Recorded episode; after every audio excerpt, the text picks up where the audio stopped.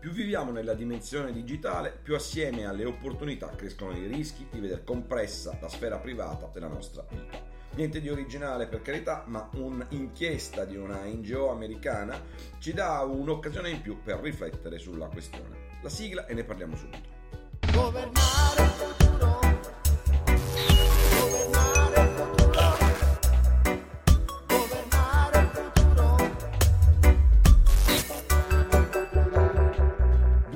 dipartimenti di polizia americana disseminati in tutti e 50 gli stati dell'Unione negli ultimi 5 anni hanno disposto di applicazioni capaci di forzare i dispositivi di sicurezza che presidiano gli smartphone e di consentire agli investigatori di accedere all'universo sconfinato di informazioni che ormai uno smartphone ospita su di noi. Dove siamo stati, con chi abbiamo parlato, scambiato messaggi, chi conosciamo, cosa abbiamo comprato o semplicemente cercato online, quali sono le nostre preferenze politiche o religiose, cosa ci piace mangiare o guardare in tv e chi più ne ha più ne metta. Negli ultimi 5 anni, secondo l'inchiesta appena pubblicata da Upturn, un'associazione statunitense per la difesa dei diritti digitali, sarebbero stati centinaia di migliaia gli smartphone aperti attraverso queste applicazioni che i dipartimenti di polizia prendono in licenza per cifre comprese tra i 9 e i 20 mila dollari all'anno.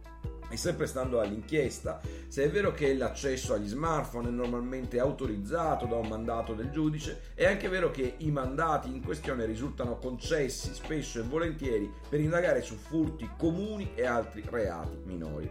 senza dire che quello in questione è il dato relativo alle eh, circostanze nelle quali la polizia ha avuto bisogno di forzare la password impostata dal proprietario dello smartphone, perché il numero di casi nei quali la polizia ci è entrata dentro con il consenso dei soggetti indagati o comunque coinvolti nelle indagini è enormemente superiore. Ma naturalmente anche in questi casi la privacy del proprietario dello smartphone si ritrova comunque minacciata e compressa perché per cercare ciò che le serve la polizia polizia può o deve imbattersi in frammenti dell'identità della persona che quest'ultima magari avrebbe preferito restassero solo propri. E stando alla stessa ricerca, anche gli smartphone più evoluti, quelli presidiati da misure di sicurezza crittografiche, non sarebbero davvero impenetrabili per la polizia americana. Semplicemente accedervi costerebbe di più, dovendo affidarsi a società specializzate che richiedono fino a 150.000 dollari per forzare la sicurezza di uno smartphone. E e questo varrebbe, almeno per il momento, a far sì che l'accesso a questi dispositivi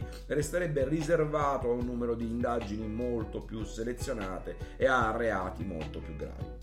l'avevo anticipato, niente di nuovo sotto il sole, peraltro pallido almeno da queste parti, almeno per il eh, momento oggi, ma un'occasione in più per riflettere su dove stiamo andando, perché domani quello che oggi è possibile attraverso il nostro smartphone sarà possibile attraverso la nostra auto, il nostro frigorifero, la nostra televisione, il campanello e il sistema di allarmi di casa nostra e a quel punto potrebbe bastare trovarsi coinvolti in un modo qualsiasi nel più sciocco dei eh, reati stati, non ha importanza da che parte si stia, per ritrovarsi con la propria vita messa a nudo, magari anche se a fin di bene, ma messa a nudo. Buon caffè e buona giornata.